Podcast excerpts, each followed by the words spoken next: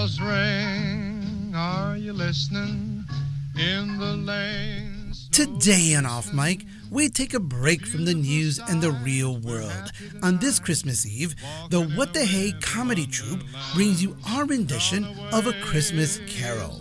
So sit back and relax and enjoy A Christmas Carol on Lakeshore Public Radio. love song as we go along, walking in a winter wonderland. In the meadow we can build a snowman, then pretend that he is Parson Brown. He'll say, Are you married? We'll say, No, man. But you can do the job when you're in town. Later on, we'll conspire as we dream by the fire. Welcome to A Christmas Carol on Lakeshore Public Radio, as performed by the What the Heck comedy troupe, A Christmas Carol directed by Rob Krantz, edited by Michael Puente. Enjoy.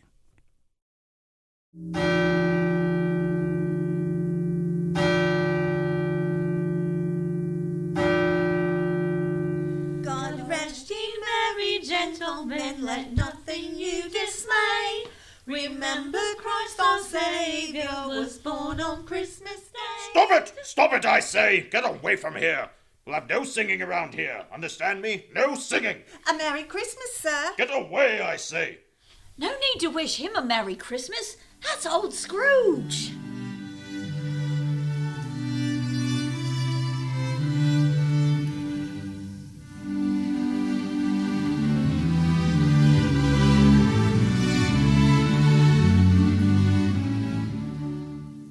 Yes, that's old Scrooge, Ebenezer Scrooge. It is the afternoon before Christmas Day in the year of our Lord 1844. Despite the bitterly cold weather, all of London is in a festive mood. But there is no happy expression on Ebenezer Scrooge's lined face as he closes the front door of his warehouse and returns to his office. He throws a glowering look at his clerk, Bob Cratchit. Satisfied that the poor wretch is hard at work, Scrooge adjusts his spectacles. Then, without warning, A Merry Christmas, Uncle. God save you. Bah! Humbug! Christmas, a humbug? Surely you don't mean that, Uncle. Merry Christmas indeed. What right have you to be merry? You're poor enough. What right have you to be dismal? You're rich enough. What's Christmas time to you but a time for paying bills without money? A time for finding yourself a year older and not an hour richer? If I had my way, every idiot who goes about with Merry Christmas on his lips should be boiled with his own pudding and buried with a stake of holly through his heart. You keep Christmas in your own way. Let me keep it in mine. I came here to ask you to spend Christmas Day with Peg and me. No. But we want nothing from you, Uncle, other than your company. Won't you change your mind and have dinner with us? Good afternoon, Fred. A Merry Christmas. Good afternoon. And a Happy New Year. Bah! Humbug! Uh, pardon me, Mr. Scrooge, but there is a gentleman here to see you. What about, Cratchit? He didn't say, sir. Uh, uh, good afternoon, sir. Have I the pleasure of addressing uh, Mr. Scrooge or Mr. Marley? Mr. Marley, my former partner, has been dead these seven years. He died seven years ago this very night. Then I have no doubt that his liberality is well represented in his surviving partner. What do you want? Well, in this festive season, Mr. Scrooge, we try to make some slight provision for the poor and destitute. Many thousands are in want of common necessities. Are there no prisons? Oh, plenty of prisons. and the workhouses? Are they still in operation? I wish I could say they were not. Now, how much shall I put you down for, Mr. Scrooge? Nothing. Nothing? Exactly. Let these deserving people of yours go to the establishments I have mentioned. Most of them would rather die than do that. Then let them do that and help decrease the surplus population. I'm busy. Good afternoon to you. Uh, ve- very, good, very good, Mr. Scrooge. M- m- Mer- Merry Christmas to you. Charity. Pah! Humbug. Plain rot. Uh, Mr. Scrooge, sir. Well, what is it, Cratchit? I was wondering. You were wondering if you could go home. Yes, sir, it's getting rather late. Yes, go on. You'll want all day tomorrow, I suppose. If quite convenient, sir. It's not convenient, and it's not fair. It's only once a year, sir. Hm. A poor excuse for picking a man's pocket every 25th day of December. I suppose you must have the whole day, but be here all the earlier the next day. Understand? Yes, sir, and a Merry Christmas. Christmas. Humbug!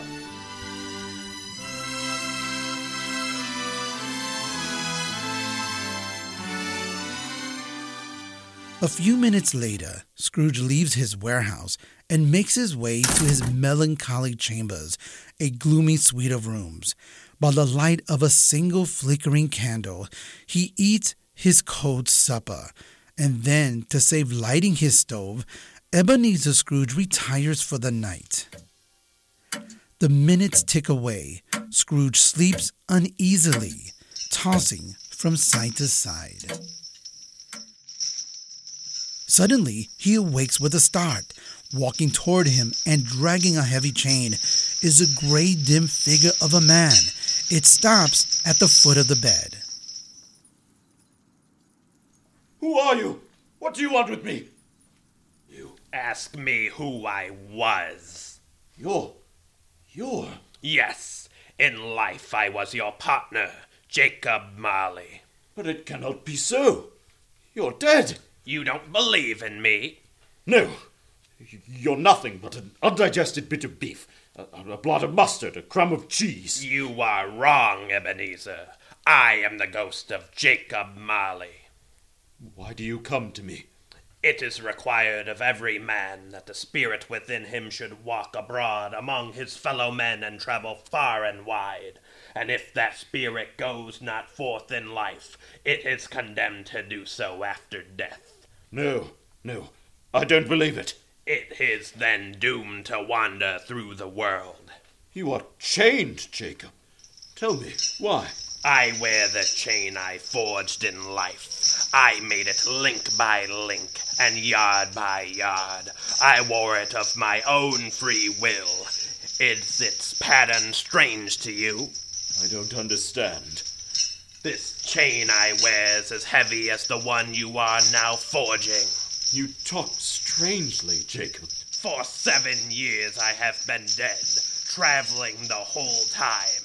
No rest, no peace, only remorse. But you were always shrewd, Jacob. I, too shrewd. A good man of business. Business. Mankind was my business. The common welfare was my business. Charity, mercy, forbearance, and benevolence were all my business. But I heeded none of these. Instead, I thought only of money. And what is wrong with making money? That is your fault, Ebenezer, as it was mine. That is why I am here tonight. That is part of my penance. I am here to warn you, to help you escape my fate. You have one chance left. Tell me how this chance will come. My time draws near. I must go. Tonight you will be haunted by three spirits. The first will appear when the bell strikes one. Expect the second at the stroke of two, and the third as the bell tolls three. Couldn't I take 'em all at once and have it over with? No, and heed them when they appear. Remember, it is your last chance to escape my miserable fate.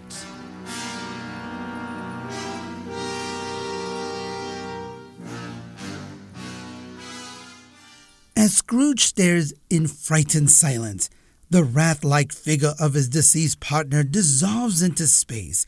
Then, exhausted by the ordeal, Scrooge drops off to sleep. Twelve o'clock comes. Time passes. Then. The curtain of Scrooge's bed are drawn aside, but by no visible hand. There, by the bed, stands an unearthly visitor, a strange figure, like a child.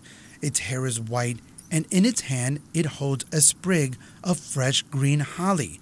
Scrooge stares and then speaks. Are you the spirit whose coming was told me by Jacob Marley? I am.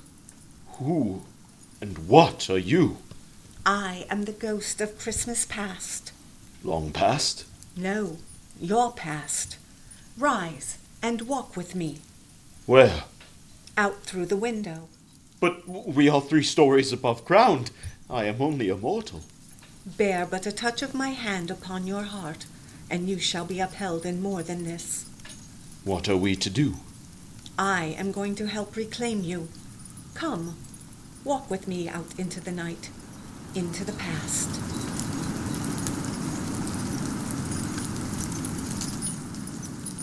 Tell me, ghost of Christmas past, where are we? Look down, Ebenezer, and remember back. Why, why, of course. The river, the meadows, and why, there's my old school. I went there as a lad, but there is no one about. It is Christmas holiday. Let us look into this study hall. Empty, except for a young boy sitting at a desk, his head in his hands. Left behind. He. he's crying. Poor chap. No place to go at Christmas. Ah, now he's looking up. Do you recognize him? Why, it's What is his name? Ebenezer Scrooge. I wish. But it's too late now. What is the matter? Nothing, nothing. There were some boys singing Christmas carols outside my warehouse door yesterday afternoon. I drove them away. Let us see another Christmas. It is a year later. Another Christmas. And again, there is the school. That boy standing in the driveway, pacing up and down. It is I, And what do you see? A coach coming up the driveway. Now it is stopped, and a little girl gets out. Look, she is hugging me. It's Fan, my sister. Listen to what she says. I've come to bring you home, dear brother. Father's not mean anymore, and he says you're never coming back here, and from now on we'll always be together. Just think, together for the first time in four years. Your sister was a delicate creature, kind, big hearted. So she was. So she was. She died comparatively young. She left one child behind her. Yes, Fred, my nephew. He was in to wish you a Merry Christmas yesterday. Yes, yes, he did so. Please take me back. Not yet. There is one more shadow. No more. I do not wish to see it. You must.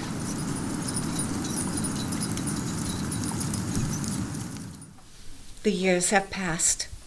In this house below, look, there sits a young girl, a beautiful girl, It's Belle. the girl you were to marry. And there you sit next to her, a young man in your prime. Only now your face begins to show the signs of avarice. There is a greedy, restless motion in your eyes. Listen to what she is saying to you. It matters very little to you. Another idol has displaced me, a golden one. You hold money more important than me or anyone else, for that matter, and I'm going to grant you your wish free you from marrying me. That is the way you wish it, Ebenezer. I feel sorry for you. Spirit, show me no more. Today, Belle is a happy woman, surrounded with her fine children. Those children might have been yours if you hadn't been so selfish. Take me back. Haunt me no more. I beg of you, don't.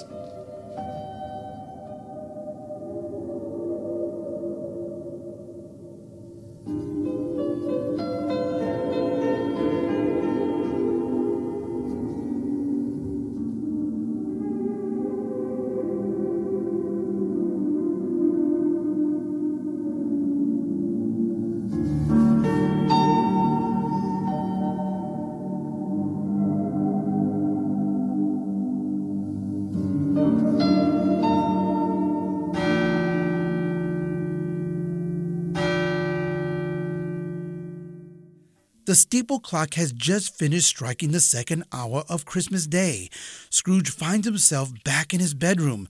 Slowly, his door, though bolted, swings open. Good morning, Ebenezer. Welcome me. I am the ghost of Christmas present. Look upon me. You're practically a giant. Yet you have a young face. Have you never seen the like of me before? Never. I have many brothers, over 1,800 of them. One for each Christmas since the very first. And you are here to take me with you. Yes. I trust you will profit by your journey. Touch my robe, Ebenezer.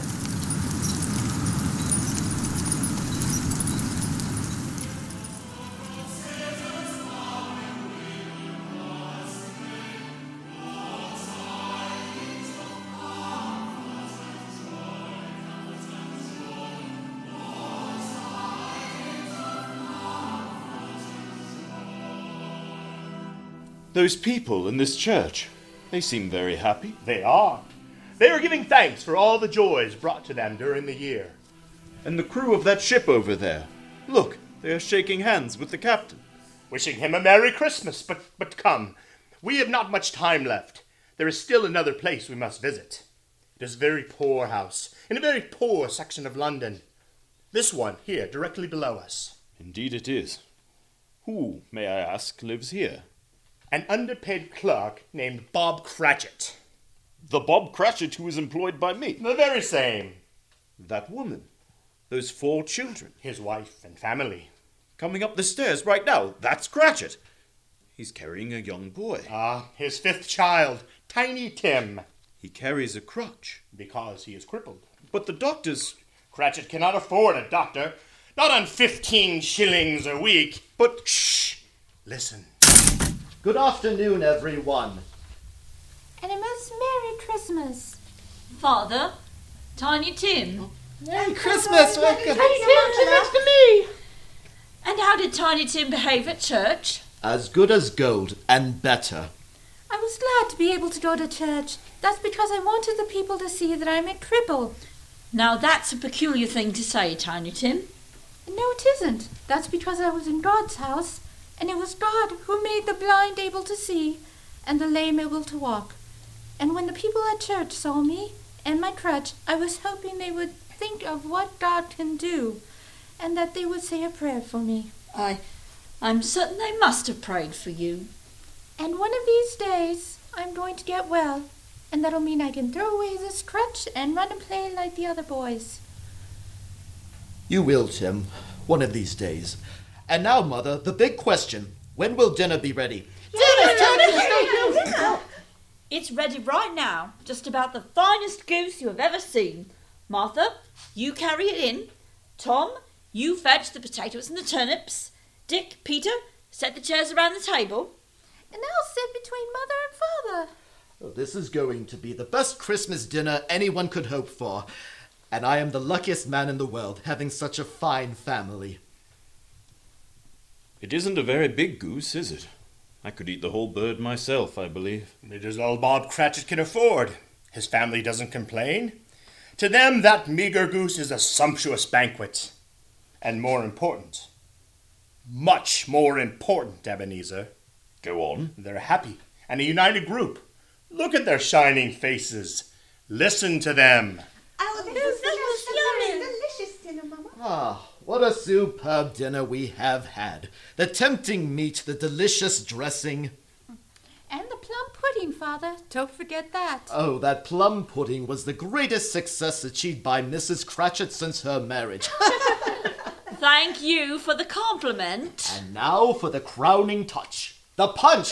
The punch! Uh, all right, here we are. Get your glasses. You, Peter, Dick, Tom, Martha, Tiny Tim, and last but far from least, you, Mother. Oh, and, not to forget myself. There. A toast. First, the founder of this feast, the man who has made it possible. I give you Mr. Scrooge. Mr. Scrooge, indeed. I wish I had him here. I'd give him a piece of my mind to feast upon, and I hope he'd have a good appetite for it. My dear, the children, Christmas Day. He's a hard, stingy, unfeeling man. You know he is, Robert, better than anybody else. My dear, remember Christmas Day. I'm sorry. Very well. I'll drink his health. Long life to him. A Merry Christmas to him.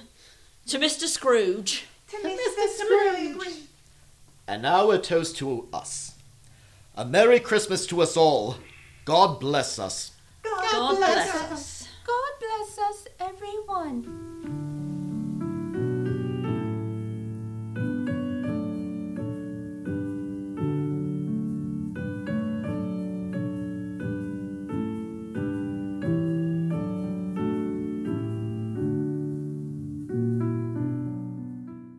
Spirit, tell me if Tiny Tim will live. My, I see a vacant seat in the chimney corner, and a crutch without an owner carefully preserved.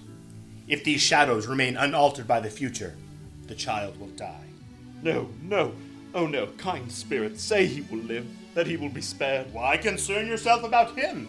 Isn't it better that he died? Decrease the surplus population? But these poor people must be helped. Are there no prisons? Mind the workhouses.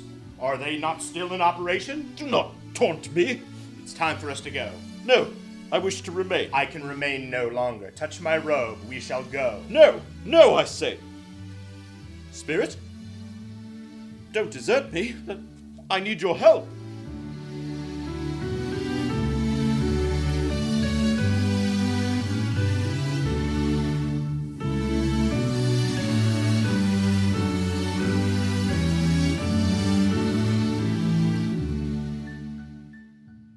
As Ebenezer Scrooge comes to his senses, he discovers himself standing on the street outside of his lodgings.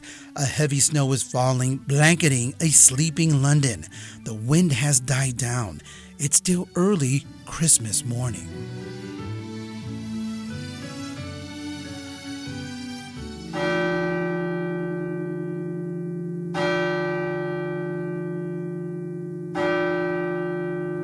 Ebenezer, Ebenezer Scrooge. You are the third and last. I am the ghost of Christmas yet to come. You are about to show me shadows of the things that have not happened, but will happen in the time before us. Is that so, Spirit? Yes, Ebenezer, that is correct. I tremble at going with you. I fear what I am to see. Come, Ebenezer. Why do we stop out here on this street corner, Spirit? Those two men standing there. Do you know them? Why, yes. I do business with them. Their conversation is interesting. When did he die? Last night, I believe. Oh, I thought he'd never die. What has he done with his money? I haven't heard. Left it to his company, perhaps. Well, one thing is certain. He didn't give it to charity. Are you going to his funeral? Not unless a free lunch is provided. a very good point. Can't say that I blame you. Spirit, this dead man they were discussing, who is he? I will show you.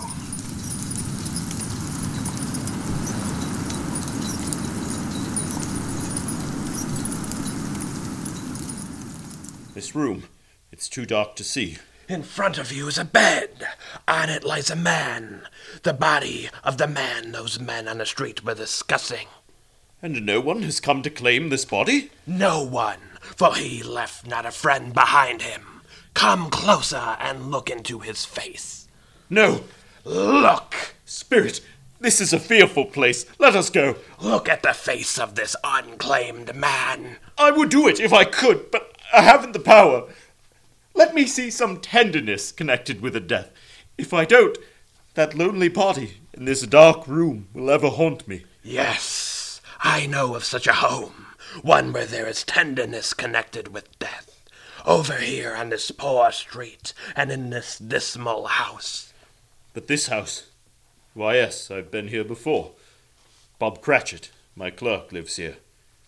There is Mrs. Cratchit and her eldest daughter, Martha. Your eyes, Mother. You'll strain them working in this bad light. I'll stop for a while. I wouldn't show weak eyes to your father when he comes home. It's time he was here. Rather past it. But these days he walks slower than he used to, Mother. I've known him to walk with Tiny Tim upon his shoulder very fast indeed. He was very light to carry, and your father loved him so. It was no trouble. There's your father now at the door. You're late tonight, Robert. Yes, I'm late. I'll get some tea for you, Father. Thank you, Martha. You went there today, Robert. Yes, I wish you could have gone. It would have done you good to see how green a place it is. I'll see it soon. I promised him I would walk there every Sunday. My poor tiny Tim. At last he got rid of his crutch. Yes, At last he did. Poor Tiny Tim. Tell me, Spirit, why did Tiny Tim have to die? Come, there is still another place to visit.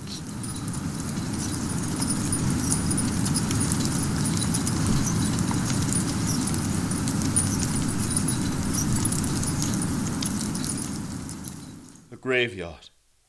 Why do we pause here? That tombstone. Read the name on it. Before I do, answer me one question. Are these the shadows of the things that will be, or are they the shadows of the things that may be only? The inscription on the tombstone. It reads Ebenezer Scrooge. No, Spirit. Oh, no, no. Hear me. I am not the man I was. I will not be the man I must have been but for this lesson. I will honor Christmas in my heart. But will you? Oh, yes! I will try and keep it alive all the year. I will live in the past, the present, and the future. I will not shut out the lessons that all three spirits have taught me. Oh, tell me there is hope, that I may wipe away the writing off this stone.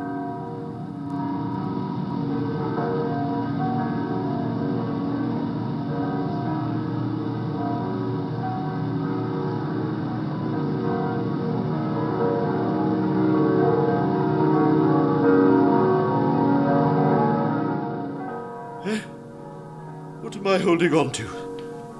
The bedpost. I am in my own bed. Home. Those bells. It must be Christmas Day. Christmas Day. I wonder if it really is. We shall see. Open the window. You boy, down there. Hey, What day is today, my fine lad? today? Why, Christmas Day, of course. And to think, the spirits have done it all in one night. What'd you say, sir? Do you know the poulterers in the next street? I should if I did. An intelligent boy, a remarkable boy. Do you know whether they've sold the prize turkey that was hanging in the window? The one as big as me. what a delightful boy! Yes, the one as big as you! it's hanging there now. Go and buy it! I am in earnest. Here is the money. Catch! Deliver it to Bob Cratchit, who lives in Golden Street in Camden Town. But, sir, there will be considerable change left over. Keep it, my boy, keep it. Oh, thank you, sir. And boy, Yes, sir? don't let Mr. Cratchit know who sent the turkey. It's something of a surprise. And something else. Yes, sir? A very Merry Christmas to you.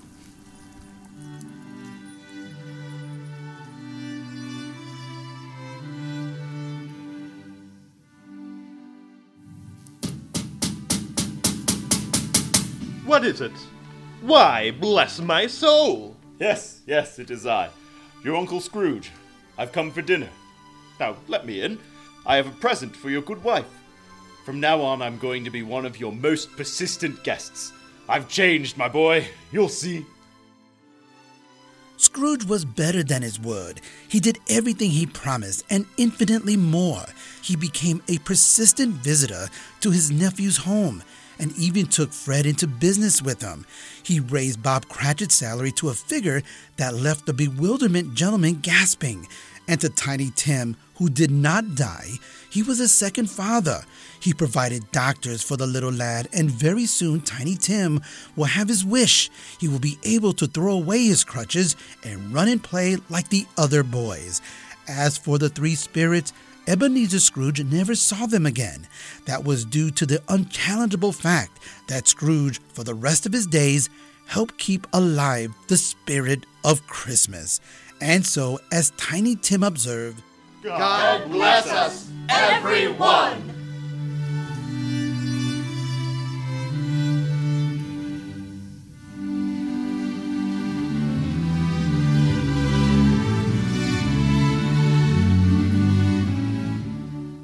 Hope you enjoyed A Christmas Carol, and here are the players of the show. William Milhans, Ebenezer Scrooge. Callie Rosala, the ghost of Christmas past, and Martha. Aaron Brefford, the ghost of Christmas presents, and a few other roles. Trish Neary, Mrs. Cratchit, and a couple of the street urchins as well. Linda Gutierrez, Fan, and Tiny Tim. Rob Krantz, Bob Cratchit, and Mantu. Jerry Jackson, Fred, Molly, and the ghost of Christmas future. Michael Puente, narrator. Merry Christmas and Happy New Year! Coming up next, an encore performance of The Red-Headed League.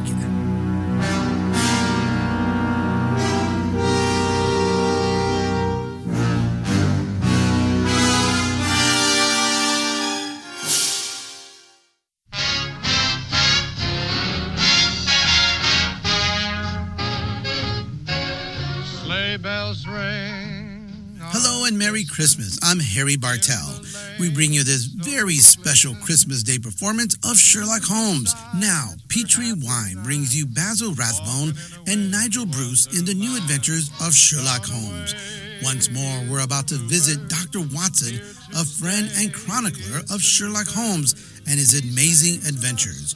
We find him sitting in his well warm armchair, an eager look on his face, and a humorous twinkle in his eye. Good evening, Mr. Bartell. Tonight I have my narrative all picked out. Have you ever noticed that red headed people seem to lead interesting and eventful lives? Look at Queen Elizabeth. Yes, and I heard Cleopatra was a bricktop, and she certainly had a few dull moments. no, sure she didn't. Well, tonight I decided to tell you the story of the Red Headed League. the Red Headed League. What a curious title. No more curious than the situation it gave rise to in Sherlock Holmes's life.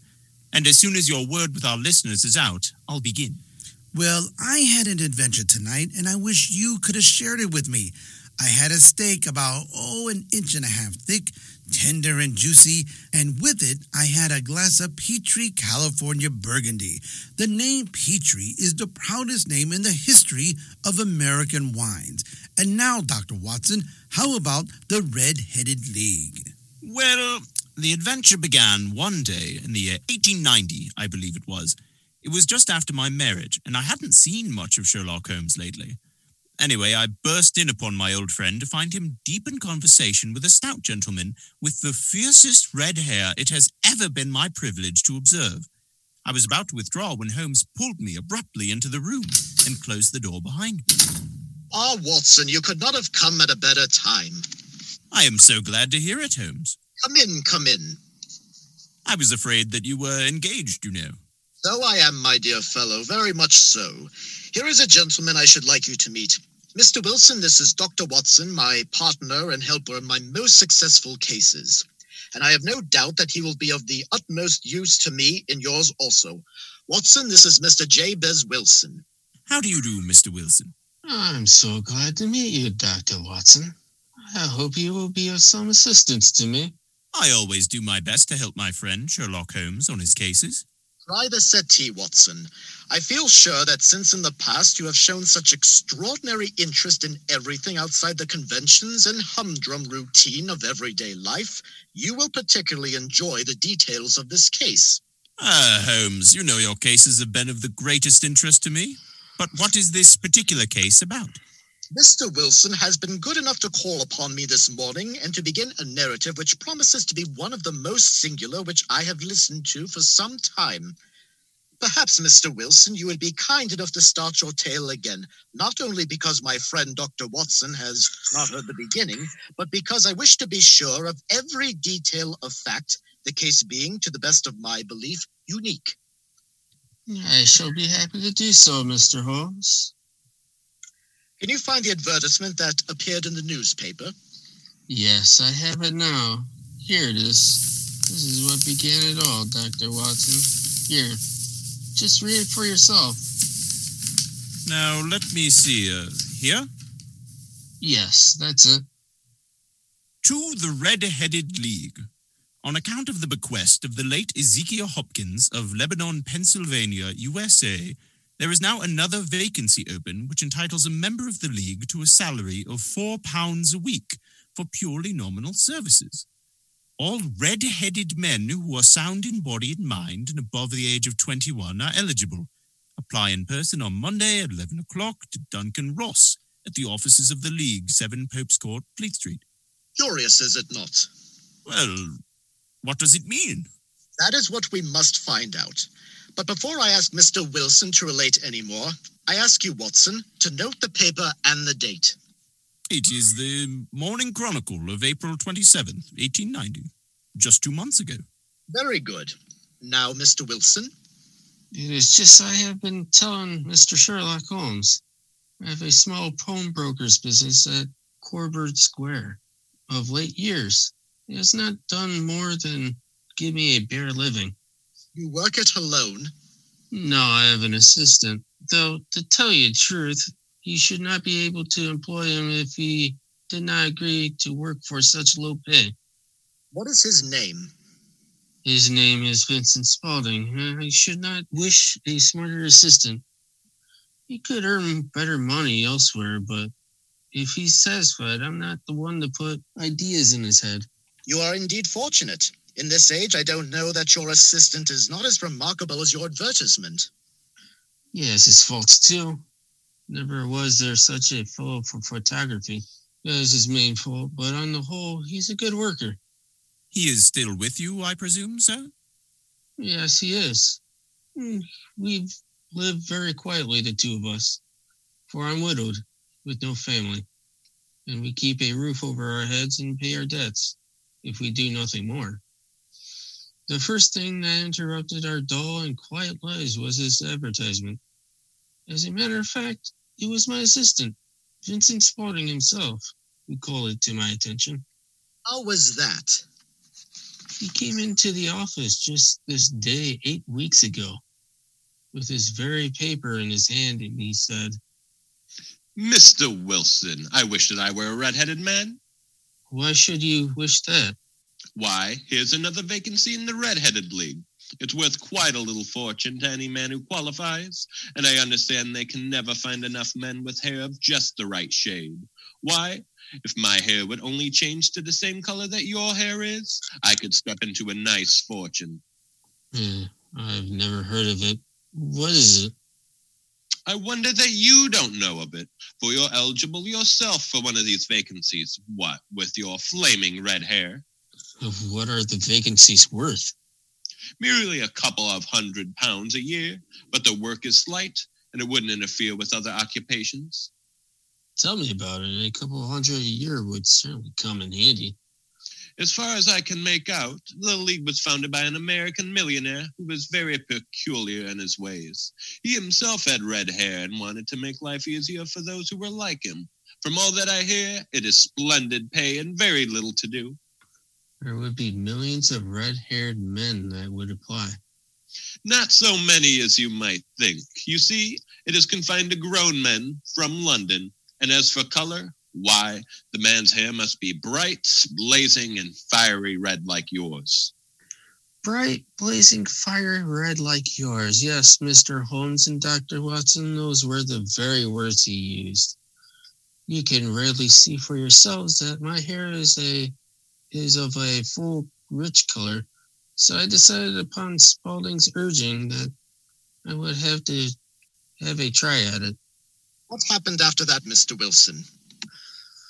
Well, sir, I went to the specified address at the appointed time, accompanied by my assistant, Spaulding. Let me say that I never hope to see a sight such as that again. Every man who had a shade of red in his hair.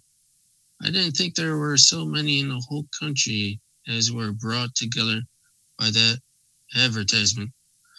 Every shade of color, they were straw, lemon, orange, brick, Irish setter, liver, clay.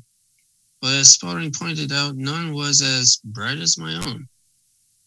Well, sir, we pushed and pulled and jammed our way forward and finally found ourselves next in line at the office door. Your experience has been a most entertaining one, Wilson. Indeed, yes. Pray continue with your story. The office itself was a small one, nothing peculiar about it. Behind the desk sat a man whose hair was redder than mine. As we entered the office, he shut the door and said, Your name, sir? This is Mr. Jabez Wilson, and he is willing to fill a vacancy in the league. He is admirably suited for it. He has every requirement. I cannot re- recall when I had ever seen a redhead so fine. May I take hold of your hair, sir? Certainly, if you like. Ah, mm, no. It stays fast. It's yours, all right. I'm sorry to have had taken this precaution, but we have been twice been deceived by wigs, and once by dye. We should not like a recurrence of such deceit. Oh, no, sir. My hair is my own. Indeed, it is, sir. Well, then, Mr. Wilson, my name is Duncan Ross, and I myself am one of the pensioners of the fund left by a noble benefactor. I am pleased to tell you that the position is yours. When shall you be able to enter upon your new duties? It is a little awkward, for I have a business of mine already. Ne- never mind that, Mr. Wilson. I shall look after that for you. When would the hours be, Mr. Ross? From the hours 10 till 2. A pawnbroker's business, for that is my trade. It's done mostly at night, so I suppose I can trust my shop to my assistant here. Yes, yes. Spaulding, you're a good man. Yes, 10 to 2 would suit me very well. And the pay? Four pounds a week. And the work? The work is to copy out of the Encyclopedia Britannica. Don't ask me why. Those are the terms of the will. You must provide your own pens, paper, and ink, but we provide the table and chair. Also, you forfeit the position if you once leave the building during the hours of 10 till 2. Will you be ready tomorrow? Certainly. Then goodbye, Mr. Travers Wilson, and let me congratulate you once more on the important position which you have been fortunate enough to obtain. And welcome to the Red-Headed League. With those words, gentlemen, he bowed me and my assistant out of the room. I was, at the same time, both pleased and puzzled. Pleased and puzzled? How so? Well, you see, Dr. Watson, I was pleased with my new source of income, but puzzled over why anyone should want me to copy out the encyclopedia. In fact, hmm, the nightfall I had almost convinced myself that it was still a great hoax. And did it prove to be a great hoax? Yeah, on the contrary, the next day when I reported to work, there was an encyclopedia laid open upon the table, the page at letter A. Mr. Duncan Ross was there and he started me off, then left. At two o'clock, he returned, complimented me upon the amount that I had written, bade me good day, and locked the door of his office after me. How long did this procedure continue? This went on day after day, Mr. Holmes, and on Saturday, Mr. Ross came in and threw down four gold sovereigns for my week's work. It was the same the next week and the same the week after. Every morning I was there at 10, and every afternoon I left at 2. Eight weeks passed by like this, and I had written about abbots and archery and architecture and armor and Attica. And I hoped that with diligence I might get on to the bees before very long. It had cost me something for paper, but it was worth it. Then suddenly, Yes? the whole business came to an end. To an end? Uh, yes, sir. Uh, this morning I went to my work as usual 10 o'clock, but the door was shut and locked with a little square of cardboard hammered onto the middle of the panel with a tack. Here it is. You can read it for yourself. Hmm. How curious. What does it say, Holmes? The Red-Headed League is dissolved June 22nd, 1890.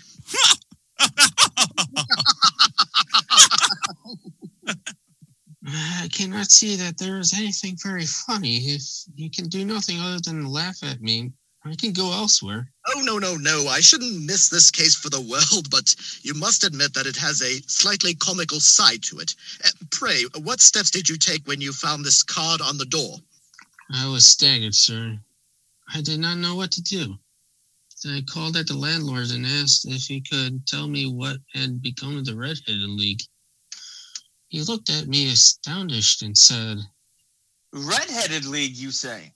I've never heard of such a body. uh, Well, then, can you tell me what happened to Mr. Duncan Ross?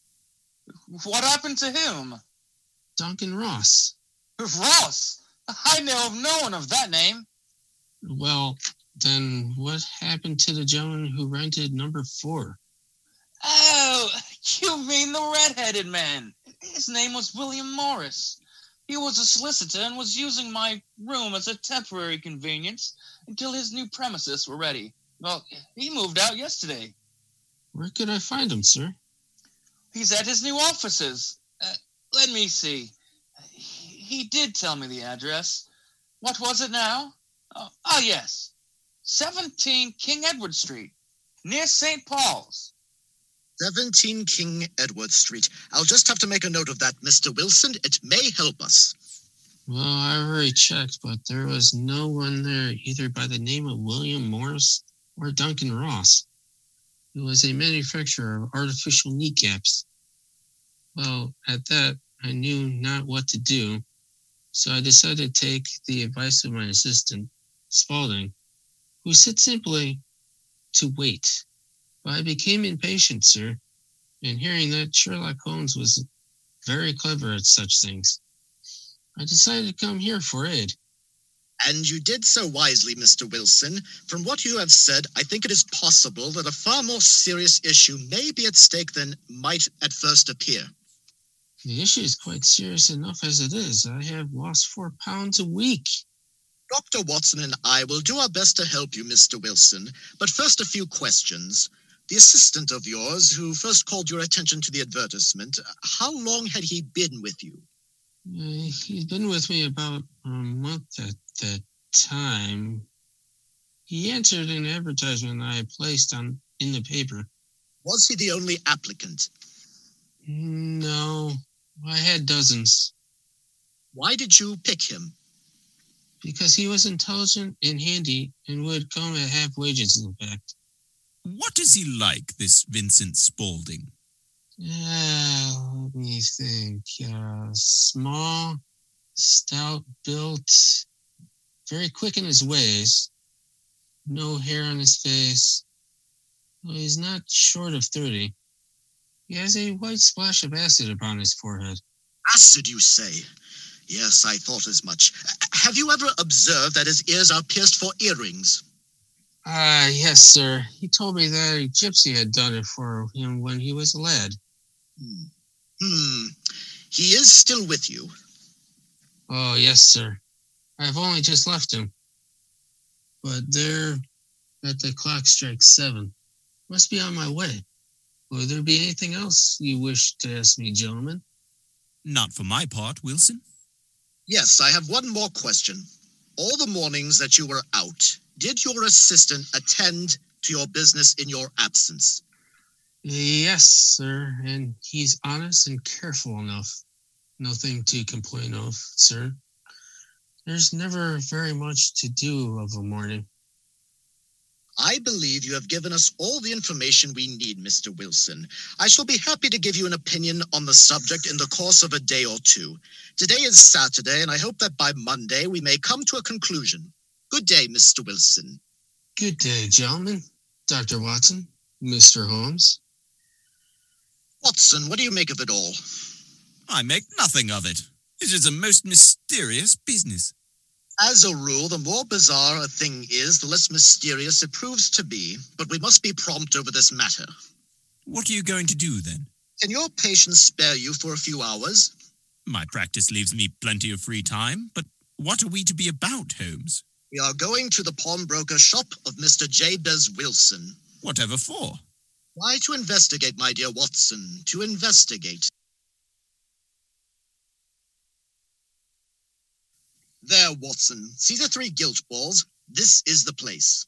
Yes, Wilson's name is painted over the door. But now that you are here, what are you going to do? First, an experiment. Pounding your stick on the pavement? And now to knock on the door, and I hope that this Spaulding fellow answers. Won't you step in, gentlemen? Thank you, but I only wish to ask you how one would go from here to the Strand. Oh, third right, fourth left, sir. Smart fellow, that. He is, in my judgment, the fourth smartest man in London, and for daring, I'm not sure that he has not a claim to be third. I've known something of him before. Evidently, Mr. Wilson's assistant counts for a good deal in this mystery of the Red-Headed League. I am sure that you inquired your way merely that you might see him. Not him. The knees of his trousers. And what did you see? What I expected to see. Why did you beat the pavement before knocking on the door? My dear doctor, this is a time for observation, not for talk. We are spies in an enemy's country. We know something of this city square. Let us now explore the parts which lie behind it. Let me see. I should just like to remember the exact order of the houses here. It is a hobby of mine to have an exact knowledge of London. There is the tobacconist's, the little newspaper shop, the Coburg branch of the City and Suburban Bank, the restaurant, and the carriage builders. That carries us right onto the other block, on which stands the pawnbroker's establishment of our friend Mr. Jabez Wilson. And now, Doctor, your part of the work is finished, for the time at least. This business of Wilson's is serious. A considerable crime is in contemplation. I have every reason to believe that we shall be in time to stop it. But today being Saturday rather complicates matters. I shall want your help tonight, Watson. Will you come to Baker Street at 10? And I say, Doctor, there may be some little danger, so kindly put your army revolver in your pocket. Goodbye for now, then, Watson. I'm so glad that you were prompt, Watson. I could not be anything else. I was so intrigued. I think that your curiosity will soon be satisfied. Will you not tell me, Holmes, where we are going or whom we seek? I shall gladly do both. We are now going to the Coburg branch of the City and Suburban Bank. The man we seek is none other than John Clay. John Clay? You mean the thief and forger who's escaped the police so many times? The same, and you may add murderer to your list. His brain is as cunning as his fingers, and though we meet signs of him at every turn, we have never known where to meet the man. Why, all of London has been on his trail for years. I hope that I may have the pleasure of introducing you to him tonight. Here, Watson, through here, right ho. Is this the cellar of the bank, then? It is. We must act quickly, for time is of the essence. I perceive that the ceiling is thick enough. We are not vulnerable from above. Nor from below. The floor seems. Why, dear me, a hollow sound. I must really ask you to be a little more quiet, Watson. Uh, sit on one of those boxes while I shade the light. What is in these great packing cases, Holmes? The 30,000 Napoleons of French gold from the Bank of France. What? It has become known that this gold was being stored, completely packed, in the cellar where we now find ourselves. The directors of the bank began to have misgivings about leaving so large a quantity of gold about, and now it appears that the fears were well justified. The bank is to be robbed tonight, if I am not mistaken. Indeed. And only the two of us to stop the thieves? I have requested an inspector and two officers to be at the one possible retreat, the front door. How then will the thieves enter? Through a hole in the floor. What? Oh, you, huddle in the shadows. One of the stones is moving. They are coming. Shh! It's all clear, Archie. Have you the chisels and the bags? I have you, Clay. Come here. Watson! Watson! Jump, Archie, jump! We'll swing! It's no use, John Clay. You have no chance at all. The devil, you say? You did not reckon with Sherlock Holmes. There! Ah! It is no use. So I see. I fancy my friend has escaped, though. I struggle with you, gave him that chance. You are not totally successful. The door was guarded. There are three men waiting for him. Oh, indeed. You seem to have figured this out completely. I must compliment you. And I you. Your red-headed idea was very clever. Ah, Clay, you'll be seeing your friend soon. In court, you scoundrel. I beg your pardon. You may not be aware that John Clay has royal blood in his veins. Have the goodness when you address me to always say sir and please. As you wish, John Clay. Well, would you please, sir, march upstairs, sir, where we could please get a cab, sir, to carry your highness to the police station. Sir.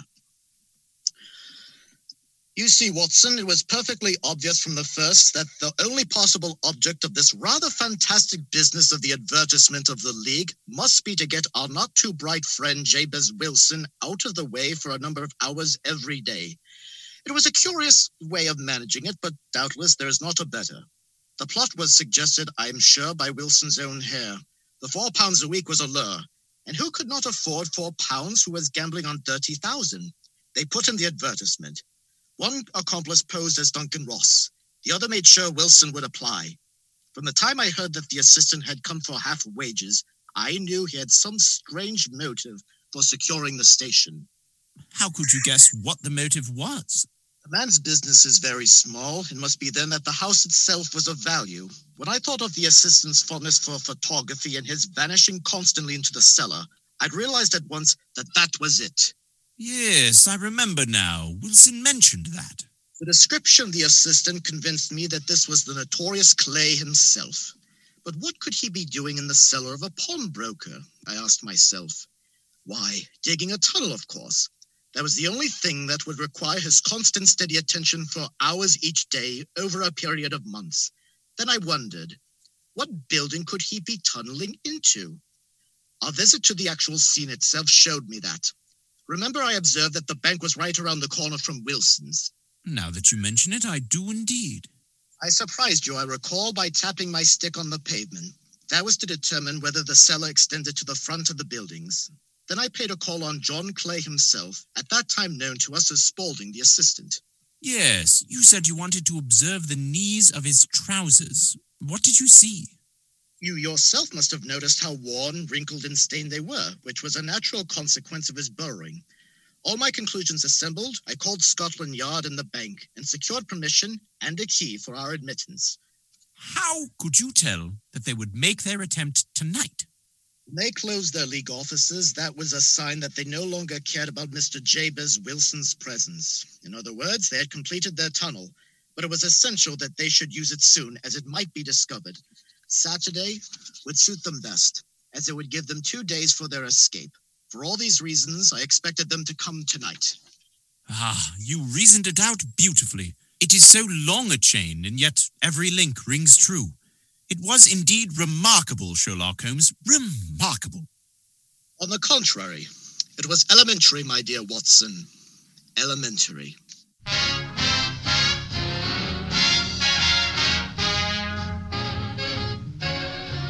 Sleigh bells ring. We hope you enjoyed our rendition of A Christmas Carol and Sherlock Holmes' The Red Headed League as performed by the What the Heck comedy troupe. We dedicate this performance to our late member, Dan Janik. You can hear this performance again by going to lakeshorepublicradio.org. Merry Christmas and Happy New Year. Walking in a winter wonderland. In the meadow we can build a snowman, then pretend that he is Parson Brown. He'll say, Are you married? We'll say, No, man, but you can do the job when you're in town.